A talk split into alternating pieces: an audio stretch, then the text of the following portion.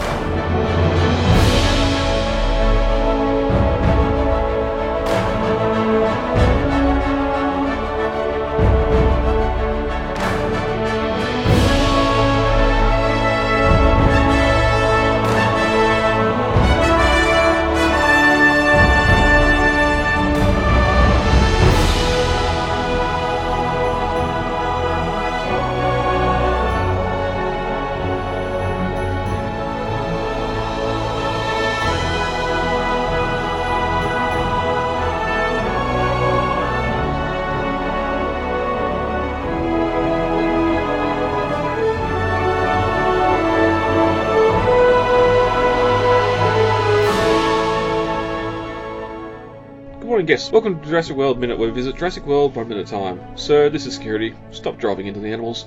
I'm Brad. I'm Dave.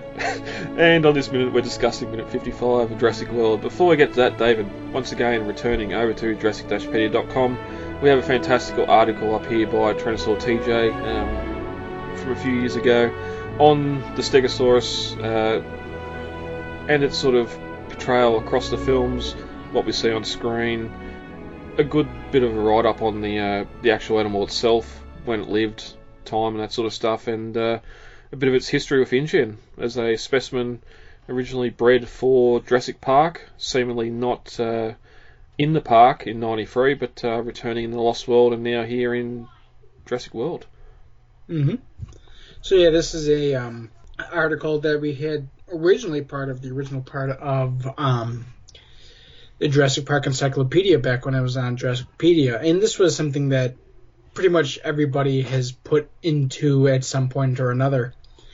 The latest updates having been provided by Formosus with a expansive edit on the like ecological interaction and uh, I'm sorry interactions, their um, communication, physical descriptions, and uh, a lot going into the Masrani discussions as well, or the Masrani versions as well. That as we see in Falling, or I'm sorry, Camp Cretaceous, are kind of a free for all on the um, uh, colorations.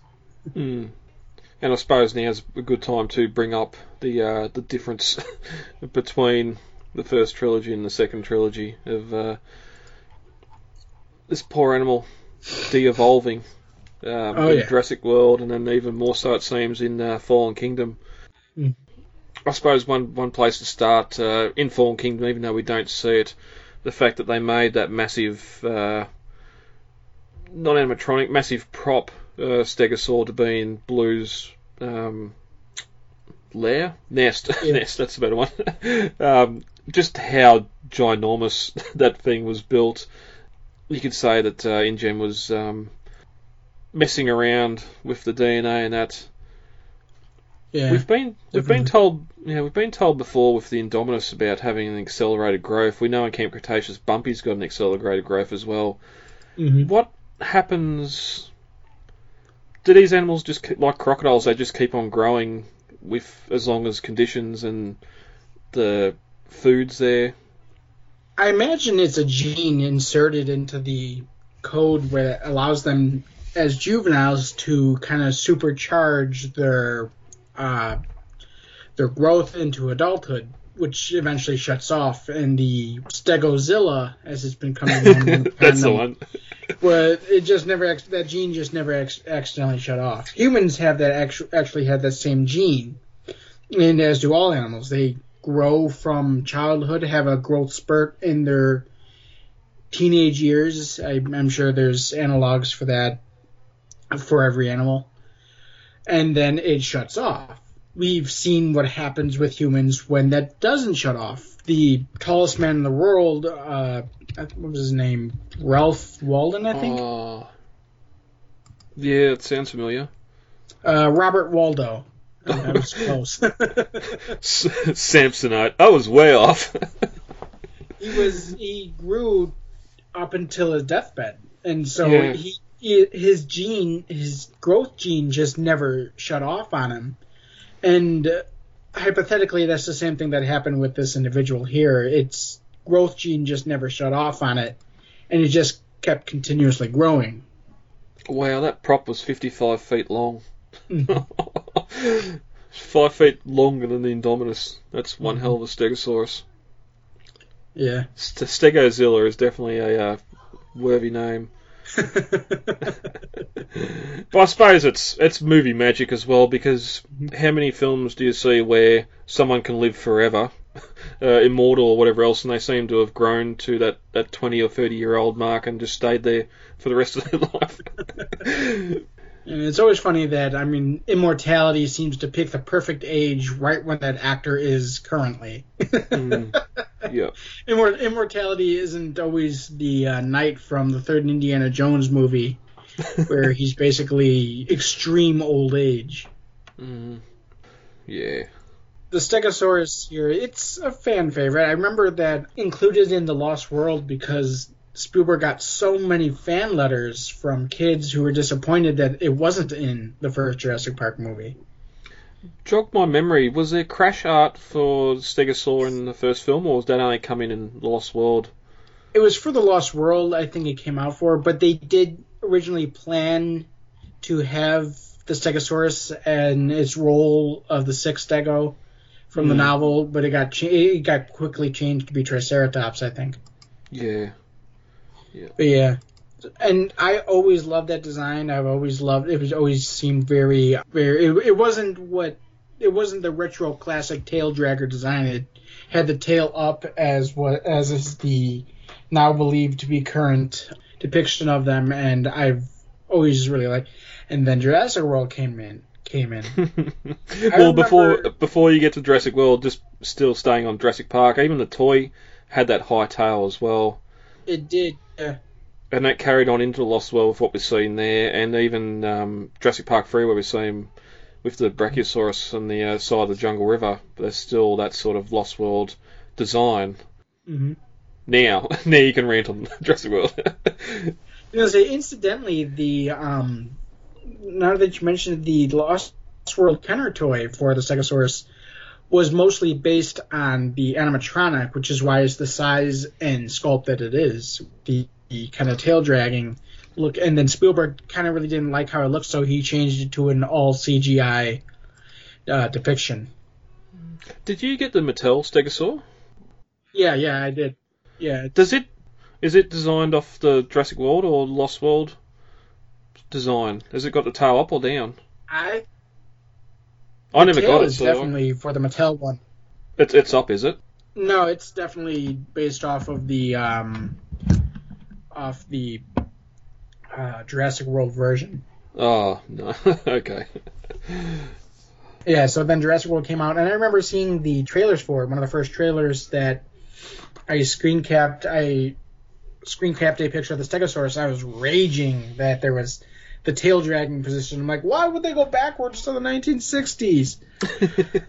and then and I'm still friends with uh, Dr. Thomas Holtz on Facebook, and he picked it up and he shared it, and then it got shared kind of more in the higher up paleontological uh, circles, and then I remember next thing I know, I see a uh, article where I can't remember where it was. It was Screen Rant. It was one of those kind of um, those clickbait movie articles where they're, they were saying paleontologists are attacking Jurassic World before it's even out.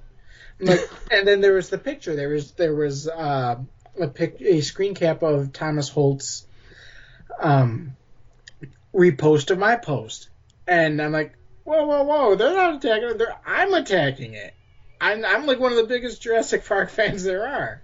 so it was, it was kind of funny, and that happens to me regularly where I'll post something, and it gets shared around by people, and then people show me the shared post. and like, "Have you seen this?" I'm like, "Of course I've seen it. I wrote it." Yeah. yeah. Yeah, but with good reason because it just I don't understand where you had you had an established uh, animal design from the previous films, and we've had we've had little changes between animals before. Again, the raptors and that, but for the most part, it's mainly color, not not physiology. It's not it's not taking the Tyrannosaur and giving her a narrow jawline, a bottom jaw or something. Mm. And it's definitely not taking the animals backwards. Like with the raptors, they wanted to kind of portray a more bird-like depiction of them. That's why we got that sleeker quill design in Jurassic Park 3. Hmm. And then Jurassic World came in, and as I just ranted, and then Fallen Kingdom kind of made things worse. The Fallen- the Jurassic World version definitely had a beak, but for some reason the Fallen Kingdom one doesn't. It just looks like a giant, kind of like a mutant cow Stegosaurus, and it's I do I do not care for it at all. Not not at, not at all. I was going to say Ninja Turtle. yeah, and it has yeah the teeth in it as well. But um, Mhm. Well, I mean, it, Stegosaurus had teeth, but it didn't have human molars like the one um, that Wheatley just uh, extracts from the mouth. And he just they had like these line, kind of like a um, kind of like a Triceratops. They had this line of a giant single tooth that just ground its food up hmm. it didn't have these individual teeth and you it certainly didn't have human leg roots to them kind of see the like the, it's kind of like a generic giant human tooth with with the like the uh crowned root and everything you know Mm.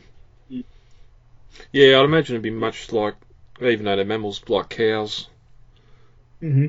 which is funny because it kind of reminds me i'm not sure if anybody's ever watched um I, it was like a tv movie peter benchley's creature and it's about um how military scientists uh, mutated a shark with a human.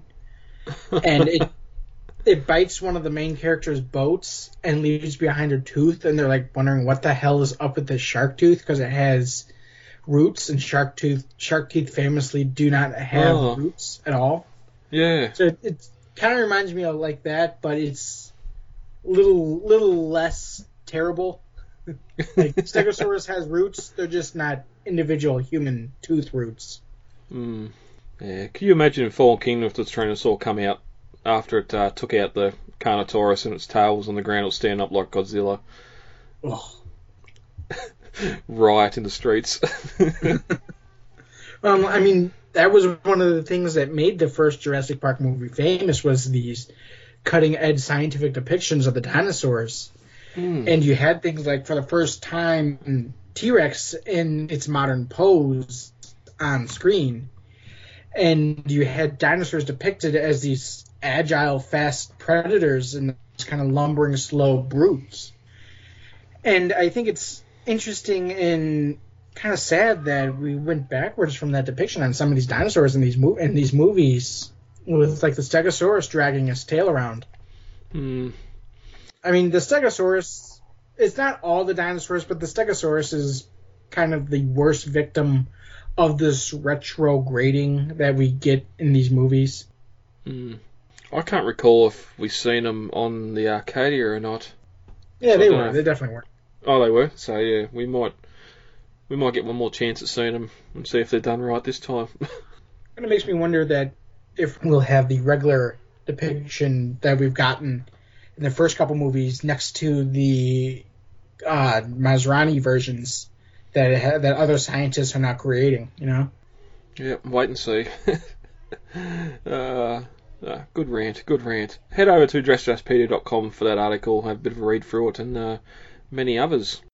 So I see you already got your wristbands, and this is for food. And Zara here is going to take great care of you until I'm done working tonight, okay? You're not coming with us? Oh, I, I really wish that I could, but um, tomorrow I can take you into the control room, show you behind the scenes and all of that. That's that's that's gonna be cool, right? Dave, ready to get into 55. Yeah. As when in minute 54 of Jurassic World, an announcement had come over the computer screen that the ride was closed, and Gray was disappointed. He'd only just got to see the dinosaurs. As we're up in minute 55, Zach says, nah, come on, we can stay out a few extra minutes. Special wristbands, VIP, dude. At the 10 second mark, Zach says, come on, it'll be fun, and jams forward on the gyrosphere control stick as the ball spins faster forward, and the herd of herbivores all run alongside the hamster ball. At the 25 second mark, we cut back to the control room as Claire's looking at some monitors, and seemingly lost girl is reunited with her mother, and a sudden realization dawns on her. She's forgotten about the boys. She quickly moves to the back of the control room and pulls out a phone, making a call. Zara answers the phone, and Claire tells her that she's got to bring the boys back to the resort right away. But Zara's clearly upset. She's lost the boys, or more so, they ran off. And Claire yells into the phone, They did what? At the 55 second mark, we cut back to the gyrosphere, now at a more leisurely pace. And as the minute ends, Zach's phone rings, and he pulls it out of his pocket. Uh, at, at the end of minute 54, the boys had just found some herbivores before a recorded message announced that the ride was closed. Uh, is is it's the same voice and answer we hear at the uh, innovation center and at the ferry as well? Do we think it's a recording or someone in a room? I imagine that is kind of like a recording that they just had this voice actor record a bunch of lines, like "Sorry, this ride is now closed. Please return to the you know, or Yeah. welcome to the Innovation Center. Bathrooms Yeah, well- right. well, I suppose um, Richard Kiley wasn't sitting in a room in the visitor centre piping, Yeah. narrating to the explorers. So, Yeah, they, like, they. I'm sure they gave a list of phrases to this person, and this person they recorded her saying them and paid her. yeah. Uh, as we open with the boys in the gyrosphere, you can tell uh, it's not a real vehicle here because it's dead smooth. There's not even a single jolt. If if you've ridden a push bike, a bicycle over a field, or you know that the ground's not completely smooth. I know Nublar is definitely not completely smooth. Oh, I Um, mean, especially with like a wheeled kind of instrument, like if like you mentioned your bicycle. I've ridden my bicycle over long grassed Mm. areas like this, and it's it's a struggle. Yeah, I'm pretty sure later when we see Owen and Claire out in the field in a G wagon, it's bouncing all over the place. So, yeah, it's a it's a nice soft ride here for the boys. um, Zach uh, sees Gray's disappointment and says, "Nah, come on, uh, we can stay out a couple more minutes." And innocently, uh, Gray replies, "But they said the ride's closed." Poor Gray, he's not going to be a bad boy. Uh, that's when Zach says, uh, Aunt Claire gave us special wristbands, right? VIP, dude. Come on, it'll be fun. And he looks forward and jams the joystick all the way forward, so if it wasn't going full speed before, it is now. And that's when we get what I like to call the naughty boy music start to play. Because uh, we got it playing when the boys bailed on Zara, and now we're getting to hear again as uh, Gyrosphere moves only a little bit faster forward. And for some reason, the Triceratops bellow and the entire herd starts running alongside him. Um, I wonder if this is a sign that the Indominus is doing its thing to the Apatosaurs further away. Imagine that was that's something that came up later that happened after the Ankylosaurus attack. Hmm. You know, couldn't get the kid, so it went back and slaughtered something else. Because I don't know why the herd would just start running. What's it's, it seems like they've been spooked. Well, I mean, the gyrospheres could have spooked them. We did see that happen in um, Camp Cretaceous, where they ha- they're driving the gyrospheres around, and all of a sudden one gets too close, and they spook the herd into a stampede. Oh yeah, I suppose. You'd think by now they'd be pretty used to them. um, You'd think, but yeah. Some an- some Yeah. animals just aren't that wi- or aren't that tame. Hmm. We cut back to the control room here, and the video feeds. Uh, one in particular showing a mother squatting down, upset as her daughter runs over and into her arms, and they hug. Uh, obviously, some sort of separation happened here during the day or during the uh, the recall back to the uh, resort. But funnily enough, no one approached. There's not a security person that approaches to make sure she's all right, or or or a father she just sort of runs from off screen to hug her mum, which is a little bit weird, but The kid could have, or the security person could have been off screen where they were letting the kid out from, you know. Yeah, and with what they're dealing with at the moment, it's um, that's your mum over there. Okay, go. Oh God, I've got to go over here and do something else. But uh, we get a quick cut to Claire. She watches on, still standing in the control room. Uh, I don't know why she's just standing there watching screens for when all this is going on. You'd think she'd be on the phone or doing other things, but um, we get the soft piano music um, begin to slow and stop as Claire suddenly realises she's forgotten something. And I've seen a bit of online discussion recently uh, where some fans think this is a point where she starts to care more about, starts to care more and unlocks her maternal instincts. Yeah. No, she just forgot the boys were here. Oh yeah, she did. it's like I'm forgetting something. Oh yeah, those two kids, the nephews. That's when she turns and walks to the back of the control room.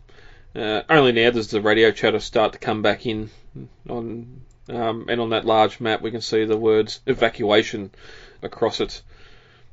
Which I don't know how closing all the rides north of the resort would be called an evacuation, but I suppose they would be evacuating guests out of that area back to the back to the resort. I thought maybe it was a uh, a goof and that was a bit of art on the screen for uh, later on when they actually are evacuating to the cruise liners, but but it doesn't seem like anyone's trying to track the Indominus. Um, I'm guessing around this time, this is when it's attacking Camp Cretaceous. Could have been, yeah. Now it's got out and um, I know it hasn't got the tracking implant in it yet, but you'd think there'd be people out trying to get a visual. But I suppose we do get that uh, damage side by side later when the boys get to the visitor centre, so maybe people are out there actively trying to find it. You know, I have seen make people make supercuts of the finale of the Clone Wars and Revenge of the Sith. I'd be interested in see in somebody doing a supercut of Camp Cretaceous and Jurassic World. Oh yeah. Mm-hmm. Hmm. That'd definitely help. definitely help Yeah. fill in fill in the gaps in that. But uh, she goes to the back of the controller and makes sure no one's watching, and uh, calls Zara. And even though Zara's trying to tell her something, Claire talks over her, telling her I need you to bring the boys back to the hotel right away. And Zara's just babbling. I can't. I don't know. I've been looking for them everywhere. I haven't seen them in quite a while. Yes, she's lost her boss's nephews, but I don't know why she's so panicked. They're teenage boys. I'm sure they'll turn up. It also makes me wonder why the wristbands don't have trackers in them. They would be useful. Yeah. Especially Lost and Found. we know there's a lot of kids in Lost and Found. Because I'm pretty sure, either in marketing or something, the wristband wasn't just to determine what ticket package you'd purchase. It actually had a um, like drinks you scan at a drink or cafeteria cafes and that. Mhm. I'm pretty sure. Well, I imagine it's kind of like you know, like a pass card where it has a little chip in it, and Mhm. you're able to it. You swipe the near the chip, and it does things. You know, Yeah. like it adds the um adds the. For example, if you got the super VIP pass that the ki- these kids have, you swipe it along the um the pop dispenser, and it pours your pop for you free of charge. You know, versus Yeah. versus no free refills for the peons. yeah, you only get the one cup. But I suppose too, we did see how big the tracker implant was for the Indominus. You wouldn't have something that big on the on their wrist. They don't seem to be able to have that smaller technology yet. Well, like I said, I imagine it's kind of like a, on your like on my work pass, I have uh, an ID badge, and I swipe the badge, and it lets me through security. You know, Hmm. like I, I imagine it's kind of like that. Yep. I wonder if um, Zara knows about the Indominus being out already, and that's why she's panicked. I don't know. I mean, maybe because I mean she is Claire's assistant, but at the same time, she says that they ran off. She doesn't seem to be like she seems to be more concerned about the fact that they ran off than the fact that they ran off and the Indominus is out there. I don't think a lot of the park guests know about that, if any of them do yet. Hmm. And I imagine that yelling they ran off and there's a dinosaur on the loose would probably spook some of the guests that are around. well, that's the other thing too. Here we are, we're now some time after the order's been made to bring everyone back in. Surely she's out there in the park looking for the boys, and all of a sudden there's guests coming back in and murmuring to each other and everything else. And she knows she can't call Claire to find out what's going on because then she'd have to spill the beans that the boys aren't with her. But uh, Claire looks confused and tells Zara to slow down so she can hear her properly. And um, we can hear Zara say Zach and Gray they ran off, and that's when Claire just looks bewildered and says they did what? Obviously not aware of how uh, how troublesome teenage boys can be. That's when we cut back to the gyrosphere as they pass another stegosaur, and uh, Zach hears his phone ringing and pulls it out of his pocket. Why has no one taken photos? We mentioned before when uh, when they just before the petting zoo that um, or beside the petting zoo where Gray's taking photos with a disposable camera. I'm I'm assuming that camera's full, and that's why he's not taking any photos. But you'd think Zach would be taking photos for him on his on his phone there. Mm. I don't know. I mean, he generally seems really disinterested about the whole thing, which again I don't see how. But there are just some kids who are have no interest in dinosaurs. As crazy mm. as that sounds. yeah, and even um, Gray had his dog dog pouch. you'd um, you'd think he'd have just a, a phone, cheap phone in there, or a, another camera, um, and not not just the uh, the 30 shot disposable that he had earlier. Mm-hmm. I don't. I'd assume there'd be no uh, banning of photography or anything yeah, like I that. that. I mean, especially when we're at the mosasaur feeding show where everyone had their phone up to get the mosasaur eating the shark too. Exactly. Yeah. I mean, everybody walks around with a portable camera in their pocket nowadays. So there's no way they're banning photography. yeah. I mean, I could see banning like flash photography for certain exhibits, but you're not banning that. Period. And even mm. then, I've see I see people all, all the time at like museum museum exhibits where they're like no flash photography, and you see people there with flash photography, and the security guard has to walk over to them and tell them to turn the flash off. well, there's the other thing too. Maybe the glass of the ball. Obviously, you're in direct sunlight here, so you wouldn't be the flash wouldn't be flashing on the uh, lighting the glass up, so you couldn't take a photo of the animals. But I wonder. There doesn't seem to be any um, distortion or anything in the glass, especially considering it's oh, I think it's a couple inches thick. Well, there's the beauty of having a CGI glass. Yeah, yeah, that's that's the thing. It is CG. Because I'm just trying to think. You try and look through a, a glass jar or anything like that, and you do get that distortion around the edges. I can only imagine yeah. be, it wouldn't be as bad in a big ball like that because you're sort of inside looking out, not trying to see through to both sides. But uh, as the minute ends, uh, Zach looks down to see who it is and then hits the answer button. Um, and we get the conversation next minute. Uh, anything else on that before we get into the novel comparisons? Uh, no, I think we're good. All right. Uh, Gray cries at the annou- uh, cries no at the announcement. That was only uh, 0.2 miles, so they haven't gone very far. Interestingly, something else here. Uh, Zach watched the girls um, in the ball ahead of him turn back towards the station at the base of the valley then he looked at Gray and saw how disappointed he was. So the whole time Zach was just following the girls again, stalker mode. but it would have um, it would have given us at least one other gyrosphere. We've seen that one leave the station just before the boys got in theirs, so we know there's at least one other gyrosphere out in their location. Mm-hmm.